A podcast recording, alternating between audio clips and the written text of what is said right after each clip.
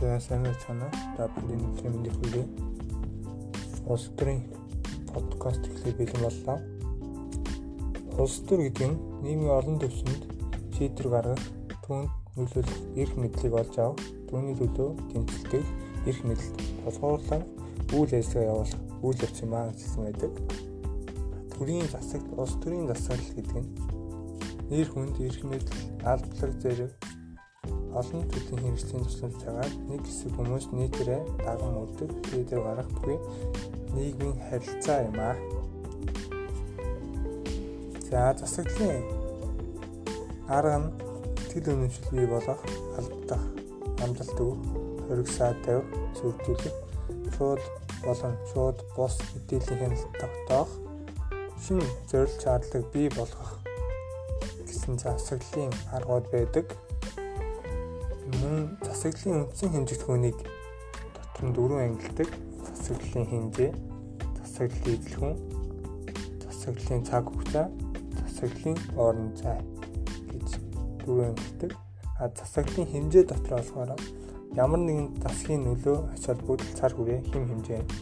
Харин эзлэхүүн дотор нь эцнийн тооны засаглал хин нэгний буюу ямар нэгэн байгууллагын карт төвлөрч байгаа эзлэхүүнг нь харин цаг хугацааг тухайн засаглал оршин тогтнох хугацаа буюу хугацааг засаглалын хугацааг нь засаглалын орон зай гэдэг нь тодорхой хэмжээтэй газар нутагт засаглалын үйл ажиллагаа үр ашигтай явагдгийг засаглалын орон зай гэнэ.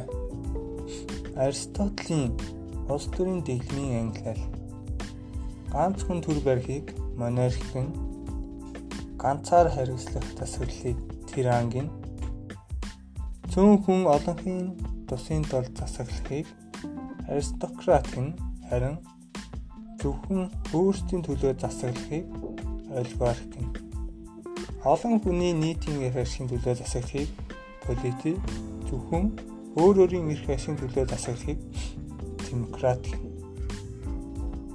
ардчлал гэдэг нь ард түмэн буюу демос засаглал буюу кратос гэсэн үгнээс гаралтай ард түмнээс олгосон эрх мэдлийг хүрээнд ажиллах төрийн хэлбэрийн дээд эрх мэдлийг ард түмэнтэй хамтран эдлэх эрхийн тогтолцоог ардчлал гинэ. Ардчлалыг хоёр ангилдаг байгаа. Ардчлалын хэлбэрийг шууд болон төлөвлөлийн шууд хэлбэр нь болохоор бүх нийтээрээ ардчлалд оролцох боломжтой. Харин төлөвлөлийн гэдэг нь бүс нутгаас төлөвлөлийн марган ардчлалд оролцох хэлбэр юм аа төлөөлүүлэн гаргахын тулд сонгуул зохион байгуулдаг. Сонгуул гэдэг нь сонгох болон сонгогдох гэсэн үнээс гаралтай.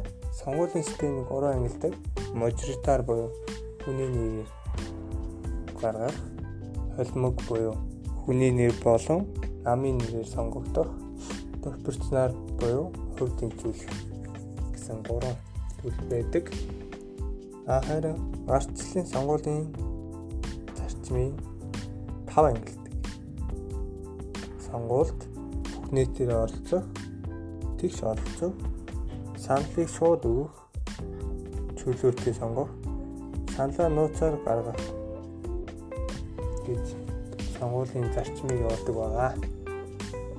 Улс төр нь хүмүүсийн хамтран амьдрах хэлбэр бөгөөд хүн бол улс төрийн амьтан юм аа. Баярлалаа.